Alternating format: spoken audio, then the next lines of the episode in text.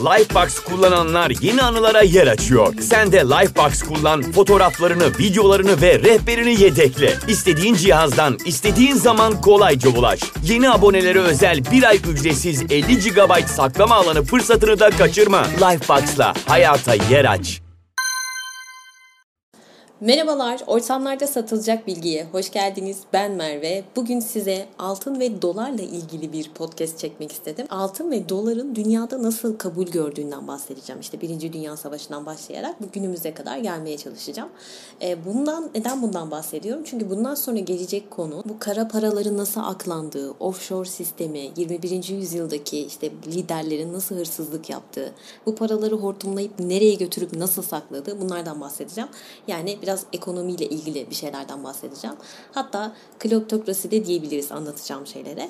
Konu da ilgimi çekti açıkçası. O zaman vakit kaybetmeden hemen başlayalım. Şimdi öncelikle Birinci Dünya Savaşı yıllarına gidelim.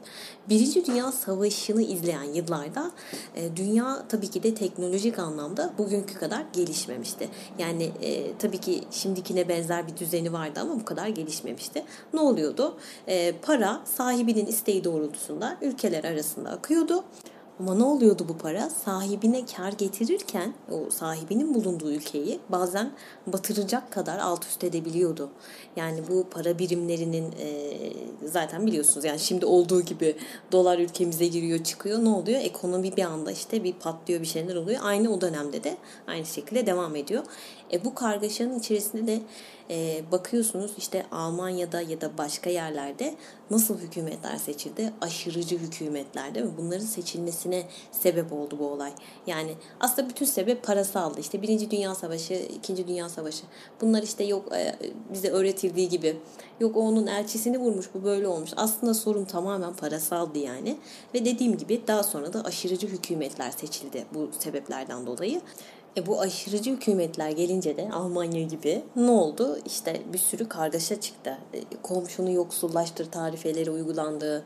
Ticaret savaşları çıktı. Diplomatik krizler, sınır savaşları, çatışmalar e, ve nihayetinde de 2. Dünya Savaşı 10 milyonlarca insanın öldüğü 2. Dünya Savaşı patladı. Gördüğünüz gibi sebep tamamen duygusaldı yani para.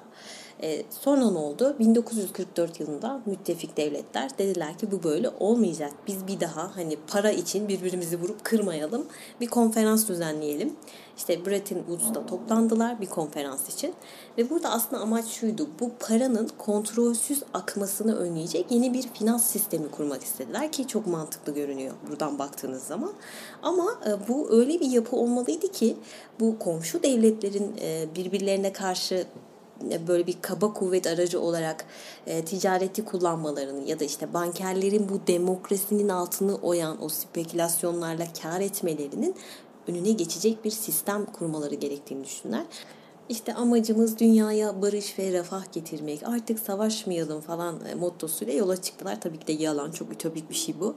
Ee, ama şöyle de bir durum var. Birinci Dünya Savaşı'ndan önceki yıllara baktığımız zaman zaten ticaret serbestçe yapılabiliyordu ve küresel çapta yani en azından batılı ülkelerde bir istikrarın olduğunu görebiliyorsunuz baktığınız zaman. Birinci Dünya Savaşı'ndan öncesinden bahsediyorum.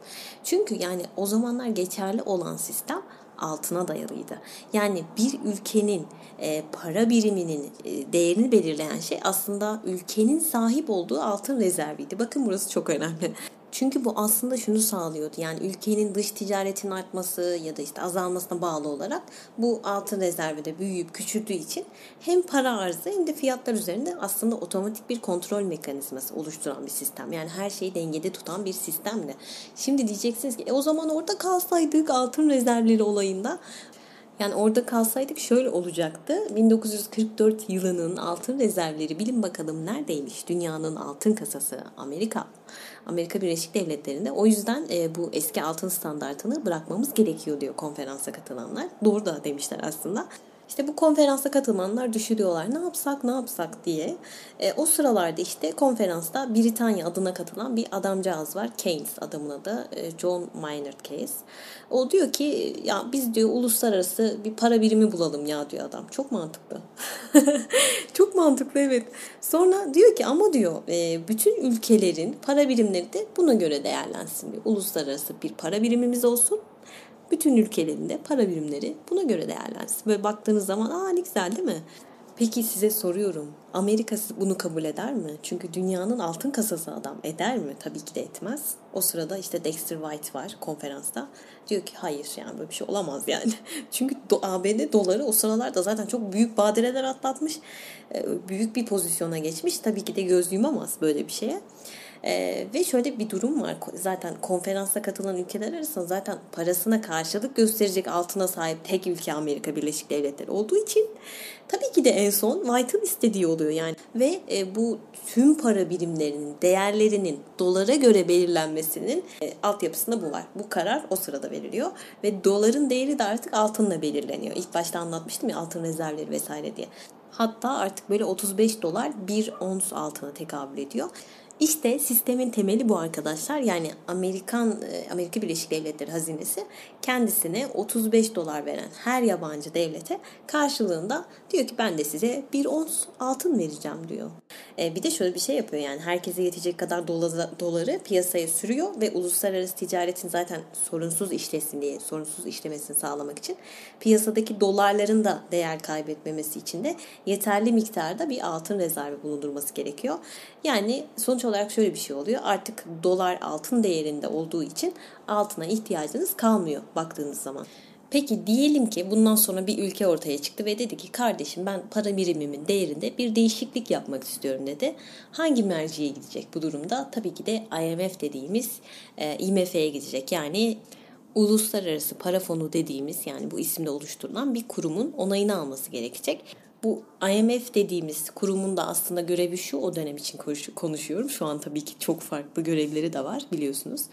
E, o dönem içerisinde yani diktatörler komşu ülkeleri güçten düşürmek için işte çatışmaları alevlendirmek için sürekli bir para birimlerini manipüle etme durumu var. Bunların önüne geçmek için ihtiyaç duyulan bir kurum. Çünkü spekülatörler bu sabit kur sistemini saldırabilirler. Yani bu önlemek amacıyla aslında e, bu kurum e, işlevsel bir hale getiriliyor. Çünkü e, bu zaten kurulduktan sonra bu sınırlar arası para akışında da çok sert kısıtlamalar getiriliyor. E, şimdi buraya kadar anlattıklarımı aslında bir örnekle şöyle zihninizde canlandırmak istiyorum.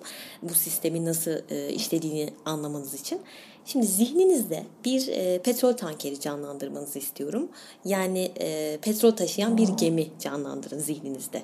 Ve bu tankerin sadece bir tane çok büyük deposu olursa ne olur? İşte gemi de çok dalgalı sularda gidiyor bu arada. Sağa sola sarsılıyor.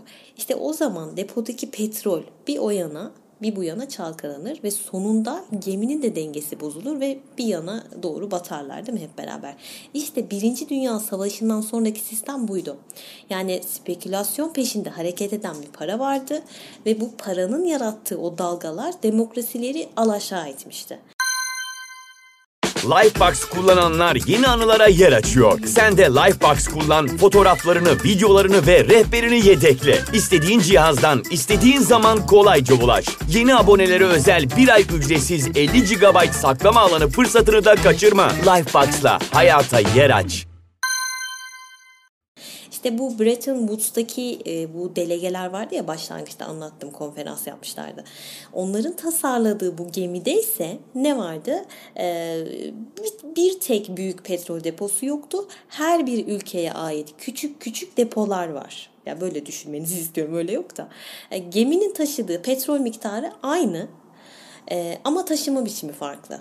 Nasıl? E, şimdi şöyle küçük depolardaki petrol ne kadar çalkalanırsa çalkalansın. Yani o kocaman gemiyi yana yatıramaz değil mi? Öyle bir sarsıntıya yol açamaz. E, depolardan birinde bir sızıntı olsa ne olur? Yine hiçbir şey olmaz. Yani bütün geminin taşıdığı petrol akıp gitmez. Öyle bir tehlike olmaz. Bir depodan diğerine petrol aktarmak mümkün müdür? Olabilir. Ama bunun için öncelikle ne gerekiyor? Geminin kaptanından izin almak gerekiyor. İşte bu yani aktarılacak petrolün parasının da e, geminin resmi tesisatından geçmesi gerekiyor. Yani kısaca anlattıklarımı özetleyecek olursam bir örnekle size bu örneği verebilirim. Belki çok saçma oldu ama e, anlamamız adına bence iyi oldu diye düşünüyorum. E, çünkü dünyanın e, 1980'li yıllardan önceki halini bilmeyen biri için tabii ki de bu sistemi hayal etmek oldukça güç olabilir. Çünkü o zaman zamandan bu zamana baktığımız zaman çok şeyin değiştiğini görebiliyoruz.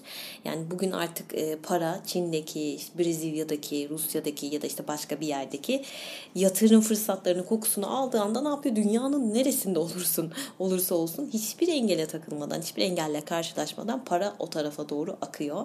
Yani bir para birimi haddinden fazla değer kazandığında yatırımcılar ne yapıyorlar? Böyle tıpkı hasta bir balinanın etrafını çeviren köpek balıkları vardır ya. Yatırımcılar tıpkı onun gibi o e, şeyin etrafını çeviriyorlar e, para biriminin. Ama küresel kriz dönemlerini bir hatırladığınız zaman ne oluyor? Para hep böyle altının ya da işte Amerika Birleşik Devletleri'nin devlet tahvillerinin güvenli sularına sığınıyor paralar küresel kriz dönemlerinde. Tam tersi durumda da ekonominin canlandığı dönemlerde ise e, başka yerlerdeki işte hisse senedi fiyatlarını yükseltmeye devam ediyor. İşte bu aslında bu likit sermayenin yarattığı dalgalar o kadar büyük ki e, çok güçlü olan devletler dışında hiçbir devlet zaten bunlara karşı su üzerinde kalamıyor. E, işte bu dalgaları önlemek amacıyla da bu Bretton Woods sistemi zaten kurulmuştu. Peki bu kadar şey anlattım ama hiç aklınıza şu geldi mi? Amerika bir söz verdi Bretton Woods'ta. E, dedi ki tamam okey e, doları tarafsız bir uluslararası para birimi haline getirelim dedi ve sözler verdi bununla ilgili. E peki bu sözlere hiç güven olur mu sizce? Amerika Birleşik Devletleri'nden bahsediyorum. İnsanlar bir tık şüphelenmeye başladılar. Ya acaba hani bu adamlar sözlerini tutar mı? E, haksız da sayılmadılar. Daha sonrasında gördük ki ne oldu? Washington herkesle aynı mesafede durmadı. Çünkü savaşın hemen ertesi yıllarında Amerika hükümeti komünist Yugoslavya'nın altın rezervlerine el koydu. Şaşırdınız mı? Tabii ki hayır. Peki bundan sonra ne oldu? Diğer Doğu bloğu ülkeleri bir anda bir panik havası esti orada. Dediler ki paralarımızı New York'a yatırmayalım dediler haklı olarak. Hemen paralar Avrupa'daki bankalara yatırılmaya başlandı. Peki e, IMF ne yaptı bu durumda? IMF ne yapacak? En büyük hissedarının sözünü dinledi tabii ki çok çok tarafgil bir e, tavır alarak komünist Polonya'nın yeniden yapılanma sürecine destek olmaktan kaçındı. Dediğim gibi en büyük hissedarı kim? Amerika Birleşik Devletleri ve e, bu Polonya'nın yapılanmasında hiçbir şekilde yardımcı olmadılar, destek olmadılar. Yine benzer şekilde işte İngiltere ve Fransa'da e, 1956 yılında e, Süveyş kanalının kontrolünü yeniden ele geçirmek istediklerini İngiltere ve Fransa bu işten tabii ki de Amerika yani Washington hiçbir şekilde hoşlanmadı ve her iki ülke her iki ülkenin de İngiltere ve Fransa'nın bu Süveyş kanalı olayında her iki ülkenin de dolara erişimini istemedi. Yani bunlar sizce tarafsız bir aracının yapacağı işler mi? Tabii ki değil. En büyük hissedarını dinleyen IMF bunları yaptı. Şimdi podcast'in başında size demiştim ki offshore sisteminden bahsedeceğim. Hani kara para aklama ve parayı bir yere kaçırma dediğim olay var ya. İşte buraya kadar gelişimin sebebi de buydu. Ee, konuyu bağlayacağım şuradan. Ee, şimdi bunlar olurken tabii ki tarafsızlık e, politikası güden IMF bunu gerçekleştirmedi. Taraf tutmaya başladı. Ve o sıralarda e, şöyle bir olay oluyor. Yani İngiltere zaten bir krizden diğerine savrulmakla meşgul.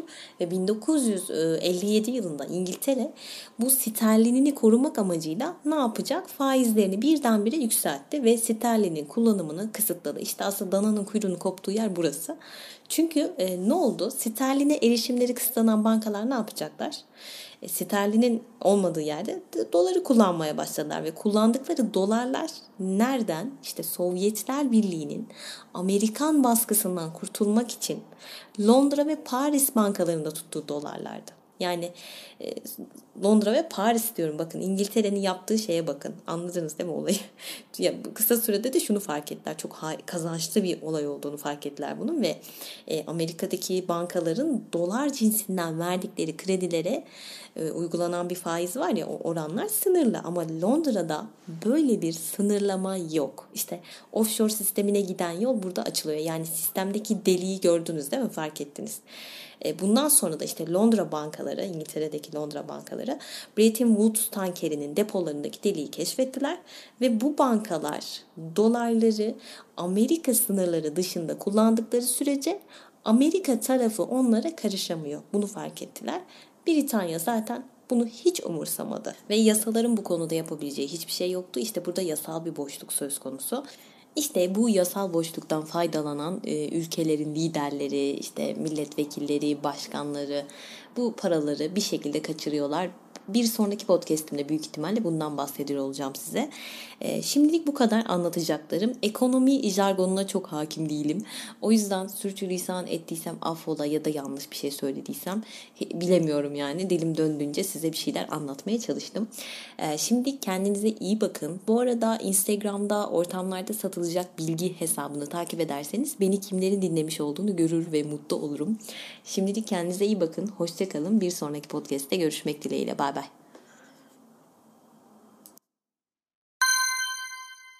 Lifebox kullananlar yeni anılara yer açıyor. Sen de Lifebox kullan, fotoğraflarını, videolarını ve rehberini yedekle. İstediğin cihazdan, istediğin zaman kolayca ulaş. Yeni abonelere özel bir ay ücretsiz 50 GB saklama alanı fırsatını da kaçırma. Lifebox'la hayata yer aç.